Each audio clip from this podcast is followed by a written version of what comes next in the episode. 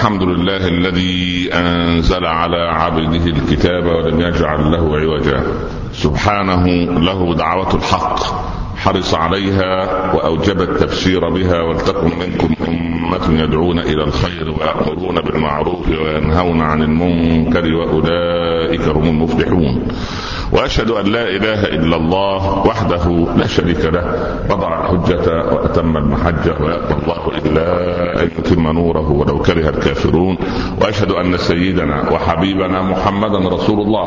بلغ الرسالة وأدى الأمانة ونصح الأمة وكشف الغمة وجاهد في الله حق جهاده حتى أتاه اليقين صلى اللهم عليه وعلى آله وأصحابه وأزواجه وأتباعه الذين آمنوا ولم يلبسوا إيمانهم بظلم أولئك لهم الأمن وهم مهتدون أما بعد. أيها الإخوة المسلمون يقول ربنا سبحانه وتعالى مخاطبا حبيبه صلى الله عليه وسلم فلا وربك لا يؤمنون حتى يحكموك فيما شجر بينهم ثم لا يجدوا في أنفسهم حرجا مما قضيت ويسلموا تسليما. صدق ربنا ومن أصدق من الله قيلا. لا أحد أحبتي في الله أنت في محل أو في دنيا هي دار ابتلاء والابتلاءات أنواع وهي تنزل على الإنسان وتأتيه من كل حدب وصوب. والعبد المبتلى كما يعلم الجميع هو العبد القريب إلى رب العباد سبحانه. هذا مبتلى ليرفع الله درجته. أما المبتلى الحقيقي هو الذي يبتلى فلا يفهم فقه الابتلاء ولا يعرف سر الابتلاء ولا يفقه أنه يأخذ من هذا الابتلاء دروسا عملية يستطيع أن يخطو بها نحو الطريق الصحيح. وأن لا يختار العبد لنفسه لأن العبد الذي يأبى الابتلاء ويعترض عليه إنما يريد أن يختار لنفسه. تعال معي لترى الذين اختاروا لأنفسهم ماذا حدث لهم. تعال لأبينا آدم. آدم عليه السلام اختار لنفسه ظنا منه أن هذا الاختيار خير. ظن أن هذا الاختيار خير له. قال له الشيطان ولزوجه ما نهاكما ربكما عن تلكما الشجرة إلا أن تكونا ملكين أو تكونا من الخالدين. العجيب أننا أبناؤه نقع في نفس الورطة. والأعجب وكأننا نعيب على أبينا آدم أنه سمع كلام الشيطان. مع أن ابانا آدم عندما سمع كلام الشيطان زين له الشيطان إطار هذا العمل وقال له بعد الأكل من الشجرة المنهي عنها لك جائزتان كبيرتان إما أنت وزوجك ينقلب كلاكما إلى ملك من الملائكة والملائكة يعلم آدم أنهم لا يعصون الله ما أمرهم ويفعلون ما يؤمرون وأنه لا غرائز للملك. الملك ليس عنده غريزة الانتقام غريزة التعدي غريزة الظلم.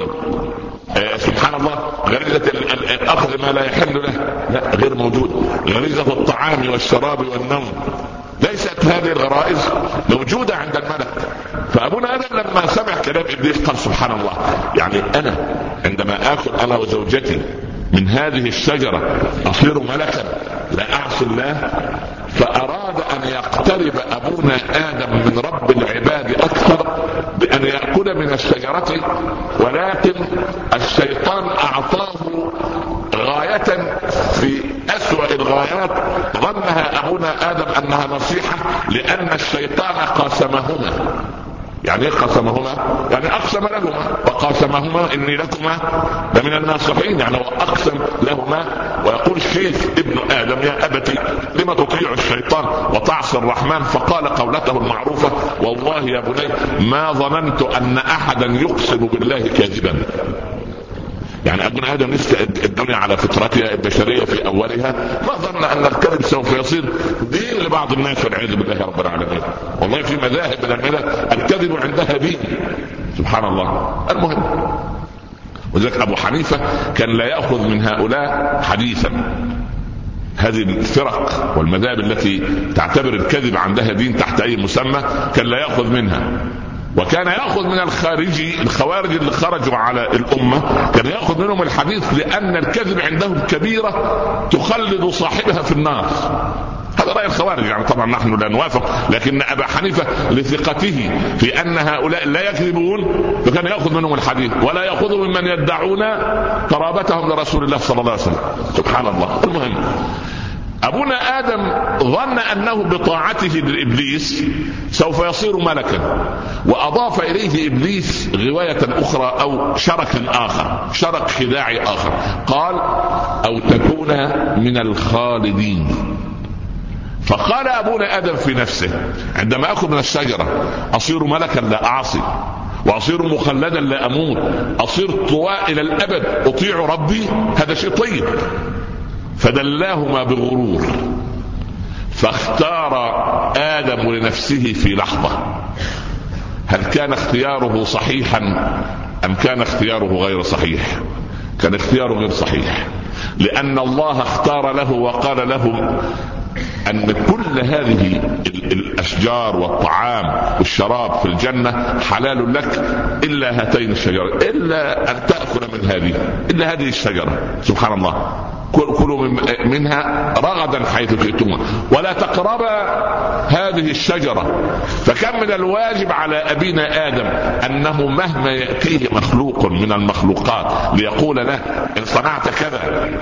يعني أصبحت كذا. هكذا صنع بنوه من بعده. ماذا قال إخوة يوسف؟ قالوا لبعضهم البعض اقتلوا يوسف أو اطرحوه أرضا. ما النتيجة في وجهة نظرهم يخلو لكم وجه أبيكم. وبعدين؟ قال وتكون من بعده قوما صالحين. عجبا. يكون الإنسان صالحا بعد القتل. هذه يعني رؤوس بني إسرائيل هي التي موجودة في العالم الآن. أن أحتل دولة كاملة وأكون من بعدها صالحا. وآخذ ثروات الأمم واصير بعدها صالحا. وآكل ثروة أخي الذي مات وترك لي بنيات في رقبتي وأنا عمهم. وأصير بعد ذلك صالحا. أزكي وأذهب إلى الحج وأعمل عمرة كل أسبوع. واصلي ورا الشيخ فلان وأحضر لدروس الشيخ فلان. وهذا وهو يأكل حراما. هكذا هي الإنسان في ذاته عندما يختار لنفسه. ابن نوح لما اختار لنفسه قال يا بني اركب معنا ولا تكن مع الكافرين. ماذا قال؟ قال سآوي إلى جبل يعصمني من الماء. قال له أبوه بلسان الشر لا عاصم اليوم من أمر الله إلا من رحم. فحان بينهما الموت فكان من المغرقين. هل أثمر اختيار ابن نوح لنفسه خيرا أم أثمر شرا؟ هذه قضية خطيرة؟ فلا تختار أنت إلا ما اختاره الله لك. فلا وربك لا يؤمنون حتى يحكموك فيما شجر بينهم ثم لا يجدوا في أنفسهم حرجا مما قضيت. ويسلموا تسليما فاختار ألا تختار لأن ربك يخلق ما يشاء ويختار. ما كان لهم الخيرة أقول قولي هذا وأستغفر الله لي ولكم. أحمد الله رب العالمين وأصلي وأسلم على سيدنا رسول الله صلى الله عليه وسلم. وبعد.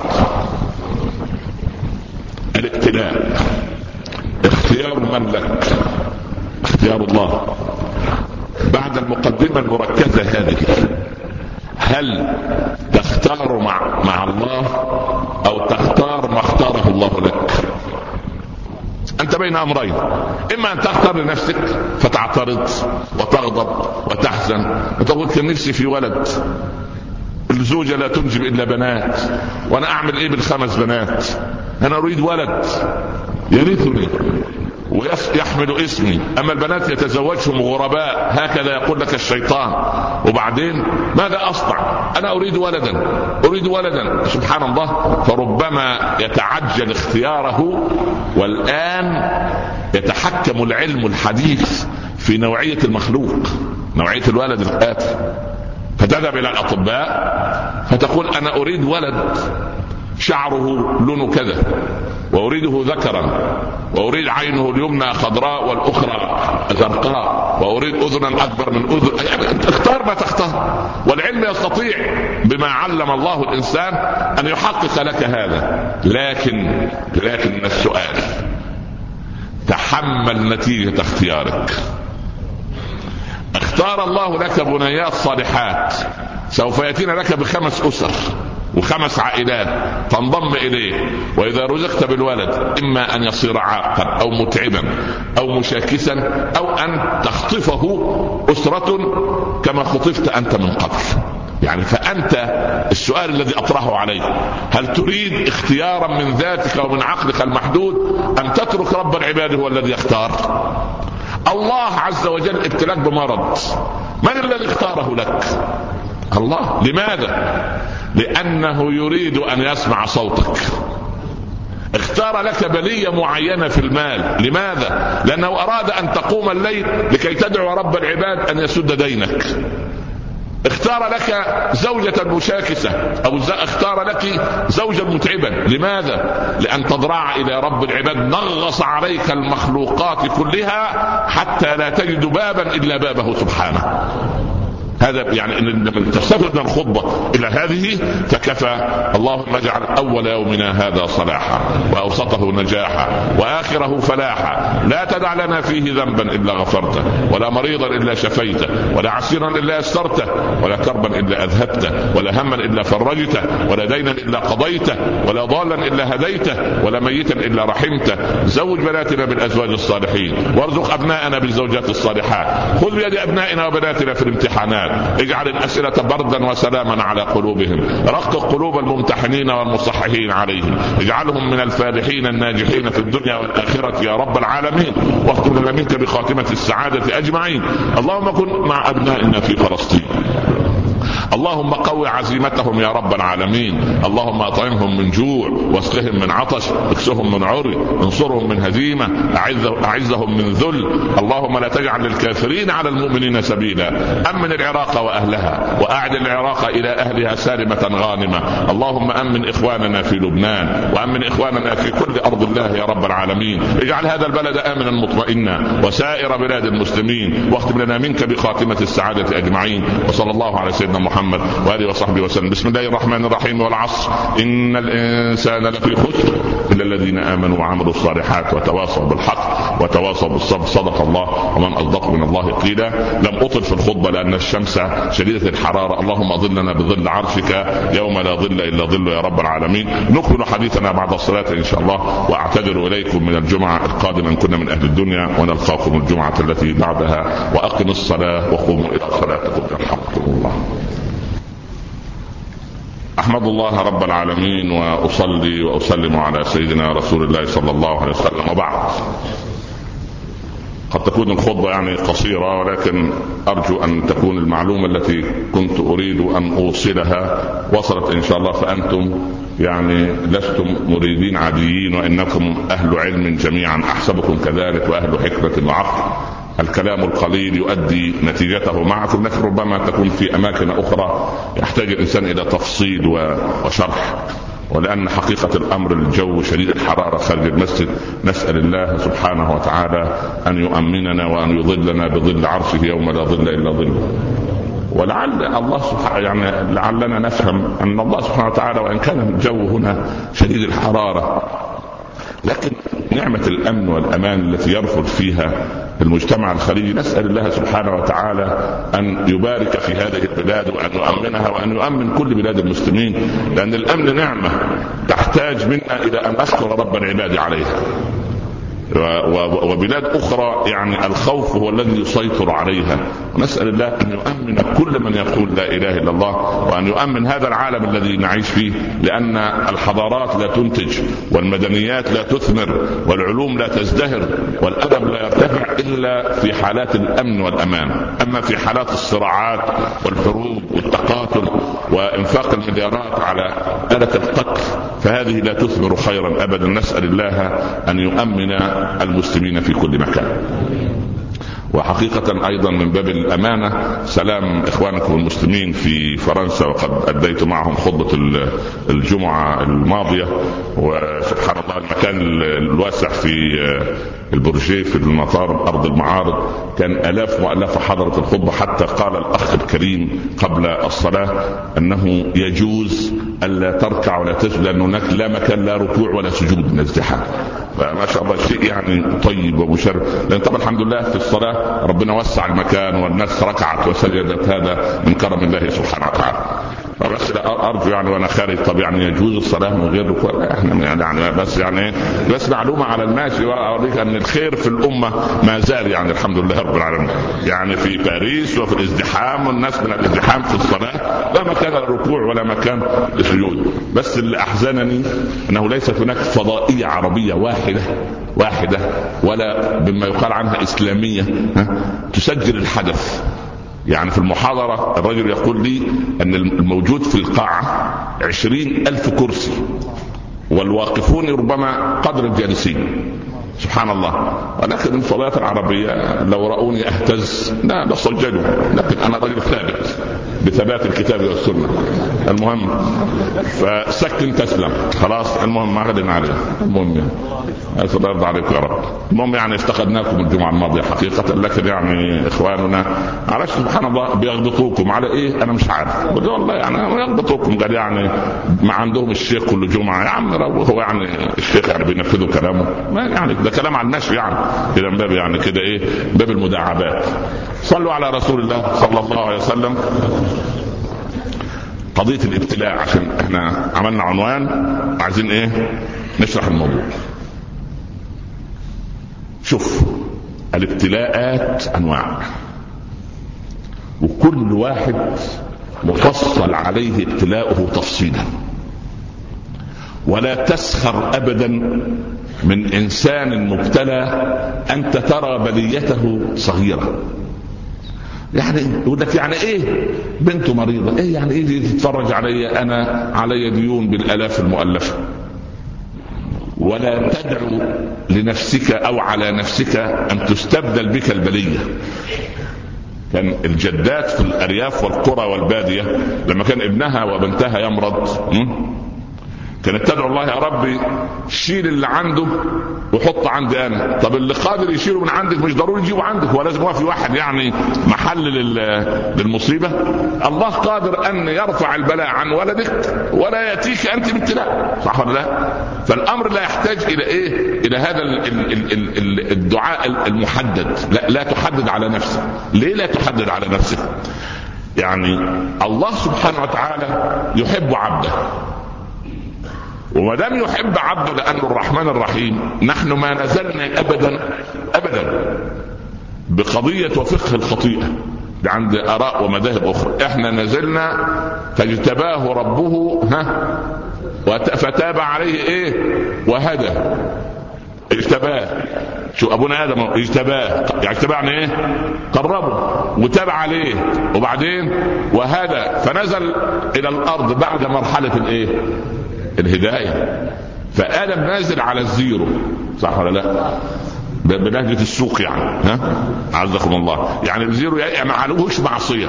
ما ورثت أنا معصية حد. ما ينفعش واحد ياخد معصية. ألا تزر وازرة. وزر أخرى دخل على الشعبي. الشعبي علامة. ووقته ثمين. فقال له يا شعبي قال له نعم. قال له هل لإبليس زوجة؟ يا سلام على السؤال. قالوا نعم. لابليس زوجة ورد هذا. قال وما اسمها؟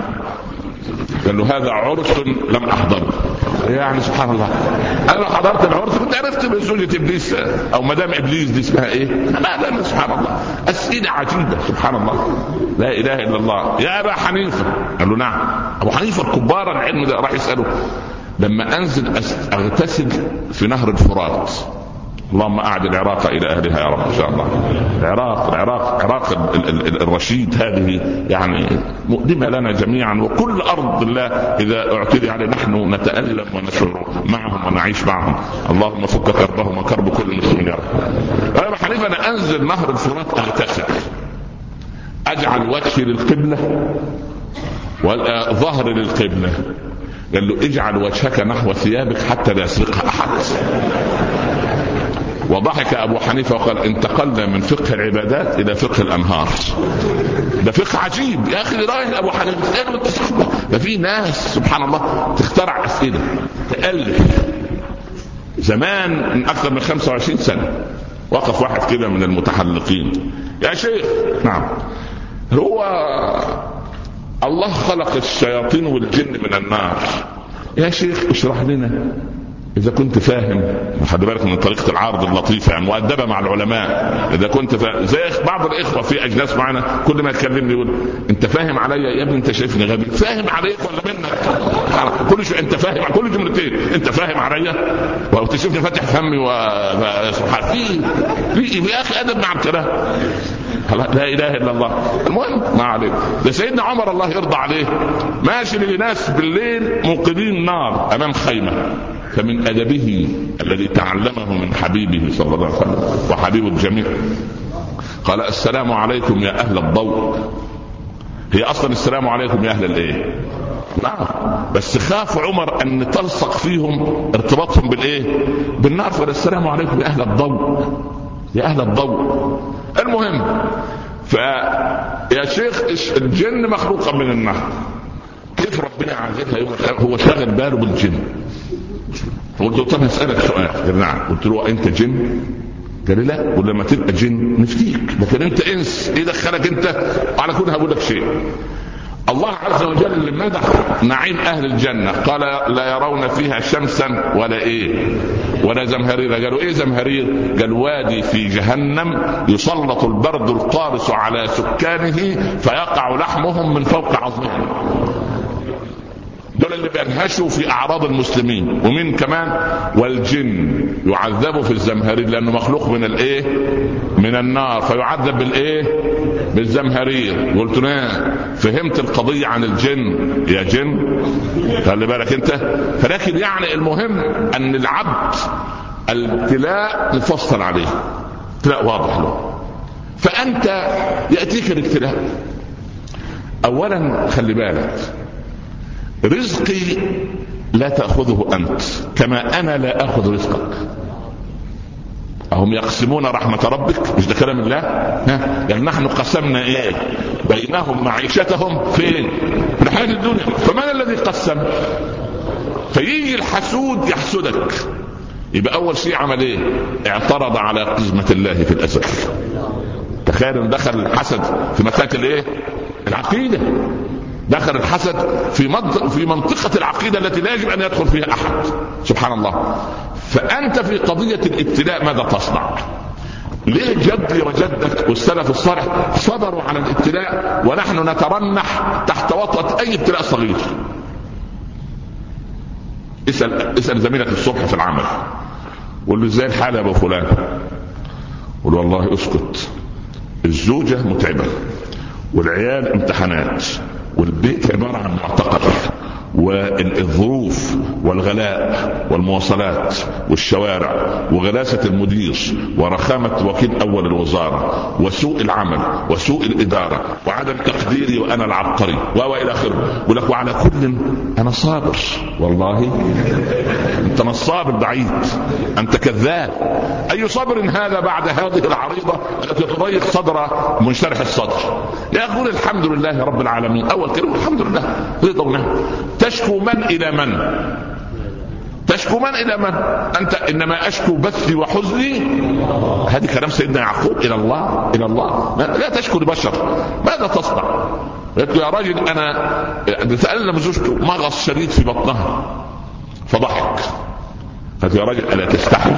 لزوجها. أقول لك يعني أمعائي قد تمزقني والألم شديد وأنت تبتسم؟ قال والله يا أم عبد الله فقدت نعمة النظر بعيني اليمنى منذ عشرين سنة. ما درى أحد إلا العليم الخبير. أنا اشتكيتك مرة من عشرين سنة أننا لا أرى بعيني اليمنى. سبحان الله. القاضي في العصر العباسي قال أين المدعية؟ فوقفت. أين شاهدتها؟ وقفت. أصعد إلى المنصة. فالمرأة الحرمة أعزكم الله مرتبكة صعدت على المنصة فخرج منها صوت ينقض الوضوء. فالمرأة استحت فقال لجارتها تمسكي يعني خلاص هنعمل إيه؟ الصوت وحصلت في مشكلة. فقال لها ما اسمك؟ قالت اسمي فلانة بنت فلان. قال لا أسمع ارفعي صوتك. قالت فلانة بنت فلان. قال لا أسمع. قالت فلانة بنت فلان. الحمد لله أنه أصم لا يسمع. والرجل إيه؟ سامع من الأول بس ادبا عايز يعمل إيه؟ ها؟ يداري سوءة الله. الله على اللي يستر عورات الناس. الله على الخلق. والله ديننا دين خلق. قدمت محاضرة في, في, في المؤتمر. الأحد الماضي ماذا قدم محمد صلى الله عليه وسلم للبشرية؟ وبعدين بعد ما استعرضت ما قدمه عليه الصلاة والسلام استعرضت ما قاله العاقلون الكبار آه، شكسبير ولامارتين وغاندي وكارل ماركس وجوتا شعر الألمان وبرنارد شو. حتى قال برنارد شو إن مقارنتنا لأي إنسان بمحمد صلى الله عليه وسلم يجرح مكانة محمد العالية. قال وإذا بحثت عن أي إنسان فيه المثل الأعلى في العالم وفي التاريخ فلن نجد غير محمد. فهذا الإنسان العظيم علمنا حس التعامل علمنا كيف نتعامل. فالقاضي ادعى إيه؟ ادعى أنه مش سامع. ليه؟ لأن سبحان الله يعني يعني لما لما لما يقال أن بعض الصحابة أكلوا لحم جزور عند أحدهم وذهبوا فعمر الله يرضى عليه شم ريحا. واحد من الحاضرين اخرج ريحا يا أخي يمكن عنده مرض عنده استطلاق بطن عنده ما فيش مشكلة. قال من أكل لحم جزور عند فلان فليتوضأ. قالوا يا أمير المؤمنين كلنا أكلنا. قال كلنا نتوضأ. ماذا ماذا يريد عمر؟ ها؟ ماذا يريد عمر؟ ها؟ عارفك أنا أنا أنا عارف كل شيء في في عارف يا عم إيه ولا عارف إيه؟ يا عم استر استر لأن إن سترت سترت. وإن فضحت فضحت. آه والله؟ ما زرعته لابد أن تحصده مش ممكن. اللي هتزرعه هتحصده فليه السلف الصالح صبر. أول شيء علموا أن المبتلي هو الله. ابن عطاء له تشبيه جميل. ابن عطاء يقول إيه؟ لو دخل عليك رجل أو دخل عليك إنسان في غرفة مغلقة في الظلام وضربك ضربة موجعه وخرج. فلما النور ظهر علمت أن الذي ضربك هو أبوك أو معلمك. تصبر وتخفف عنك ألم وطأة الضرب أم لا تصبر؟ يبقى اذا أبي ضربني إيه؟ لعلة. ومعلمي ضربني ها؟ لعلة. فما بالك والذي ابتلاك هو ربك. يبقى لما تعلم أن المبتلي هو الرحمن الرحيم يبقى هو ليبتليك لإيه؟ ليعافيك وليقربك. سبحان الله. إذا رأيت نفسك تطيعه ثم هو يبتليك فاعلم أنه بدأ بأن يصافيك. عايز يقربك منه. يقربك إزاي؟ بالابتلاءات. كيف ترفع ايديك؟ أقول لك شيء. من الأسبوع القادم اولادنا الصغار هم راحوا فين؟ ما فيش حد. سبحان الله. فأنا عارف عندهم امتحانات لكن لاول ما نقول في في الدعاء اللهم خذ بيد أبنائنا في الامتحانات ها؟ العيال ما شاء الله إيه؟ الله أكبر. هو وأبوه وأمه كله إيه؟ يؤمن بحرارة. طب بعد شهر ونصف لما الامتحانات والنتيجة تطلع. اللهم خذ بيد أولادنا. مين اللي, اللي يؤمن؟ أصحاب الملاحق. صح ولا لا؟ اللي عنده ملحق. اللي لسه امتحانه ما جه لكن لكن اللي خلص امتحان طب وأنا أقول أمين ليه ما أنا نجحت خلاص. بالك أنت. يقول اللهم اشف مرضانا. اللي عنده مريض يعمل إيه؟ آمين ويبكي ويتضرع. صح ولا لا؟ ويقابلك بعد الصلاة ادعو لأمي ادعو لأبوي ادعو لابني. ليه؟ لأنه صاحب مصلحة. طب إذا شفى؟ ها؟ وإذا مس الإنسان الضر عمل إيه؟ دعانا لجنبه ها؟ أو قاعدا أو إيه؟ أو قائما. فلما كشفنا ما به من ضر عمل إيه؟ مر كان لم يدعونا إلى ضر مسه الله أكبر على على الإنسان الظلوم الكفار. سبحان الله. فالسلف الصالح علموا أن المبتلي هو الله. نمرة واحد. نمرة اثنين أن هم ما عودهم رب العباد إلا حسن الاختيار. علم أم موسى أنها فرددناه إلى أمه. وعلم هاجر أن الوادي غير ذي زرع ده هتبقى إيه؟ مركز العالم كله. وعلم يوسف أن القاه في البئر عشان يدير المجاعة العالمية الاقتصادية. شوف أزمة الغذاء العالمي اللي ما فيش أزمة ولا غيره ده أزمة يدعيها الأغنياء خلي بالك لأن الله قال إن خلق السماوات والأرض في إيه؟ في يومين وبعدين عمل إيه؟ قال وقدر فيها أقواتها في إيه؟ في أربعة أيام ها سواء للإيه؟ للسائرين سواء يعني إيه؟ المؤمن والكافر والمنحرف والملحد والتقي والقريب والصحابي وال... كله سواء للسائرين كل واحد يرزق سبحان الله العظيم لماذا؟ لأنه هو الرب الرحمن الرحيم. سبحان الله. فقدر فيها أقواتها ويجي النبي صلى الله عليه وسلم يقول إيه؟ ما عام بأمطر من عام. عملوا إحصائية. 200 سنة فاتت وجدوا أن كمية الأمطار التي تسقط على العالم سنويا لم تتغير منذ 200 عام. صدقت يا رسول الله. بس المشكلة فين؟ في إساءة استغلال الثروة. تيجي الولايات المتحدة تعمل إيه؟ 1400 طن 1400 مش عارف مليون حاجة رقم رهيب جدا من البطاطا سبحان الله البطاطس وكده يلقونها في المحيط وفي الذرة الذرة نفس ليه؟ قال لك ما هو الأغنياء لو نزلوها السوق الأسعار إيه؟ تنزل فيعمل فيها إيه؟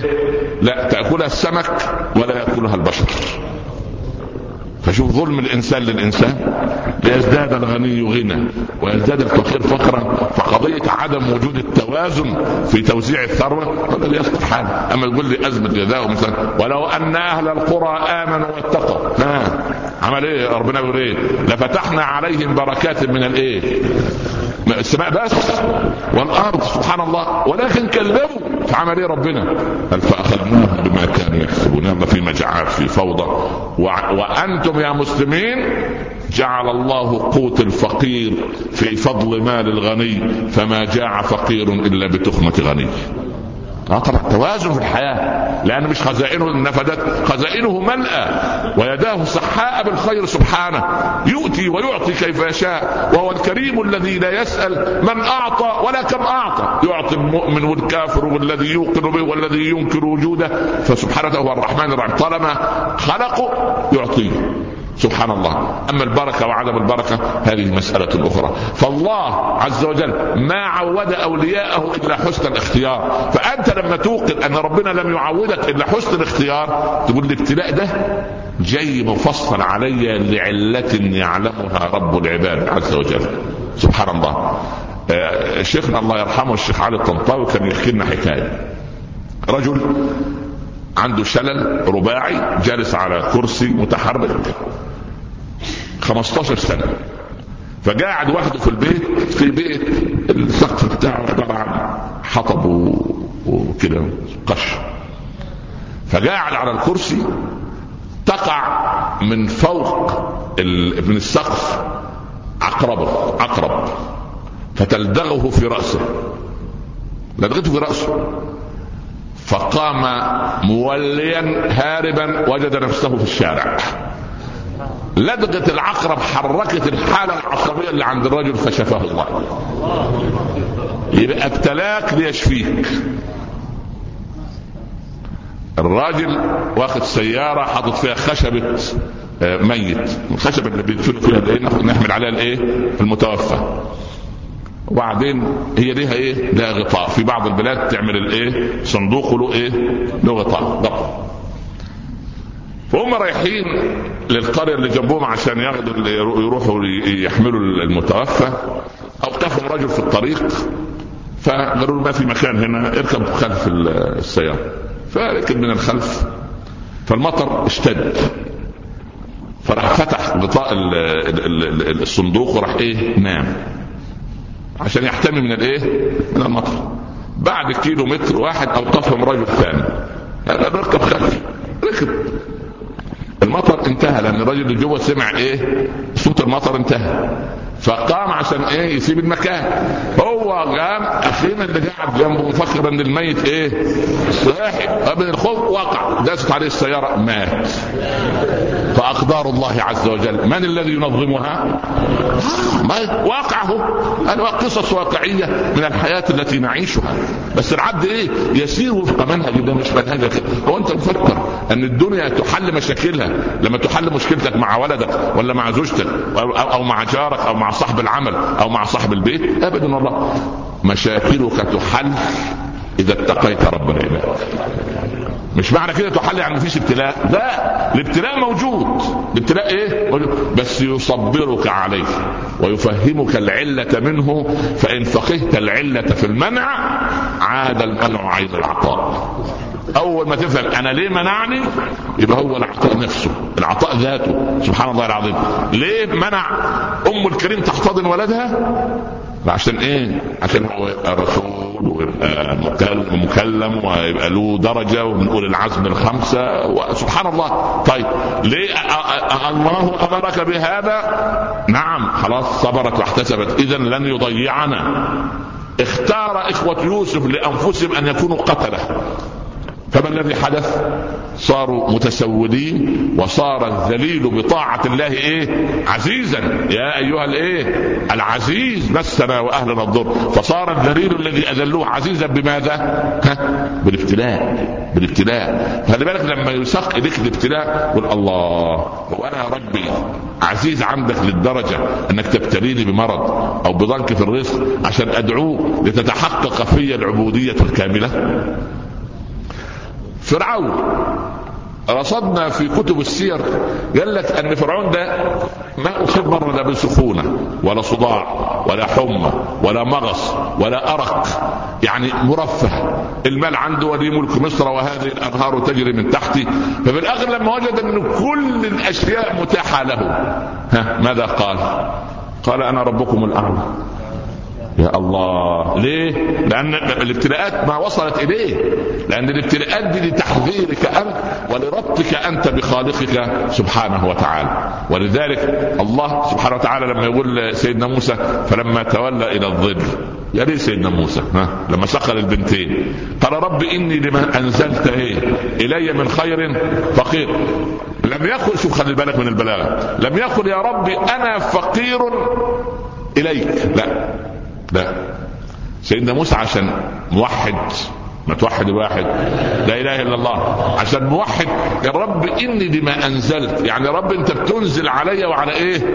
وعلى غيري. أنت تنزل على مليارات وملايين من الناس. رب إني لما أنزلت إلي. الجزء اللي يخصني أنا فقير إليك. زي دعاء الصالحين. يا ربي العباد لك كثير ولكن لا رب لي سواك. كم لله من عباد. ستة مليار. سواء عبدوا أم لم يعبدوا لكن هم إيه؟ ستة مليار يعبدوا من الواجب أو لا يعبدوا لكن هم عباد لله. بس أنت لك من؟ لا خلاص؟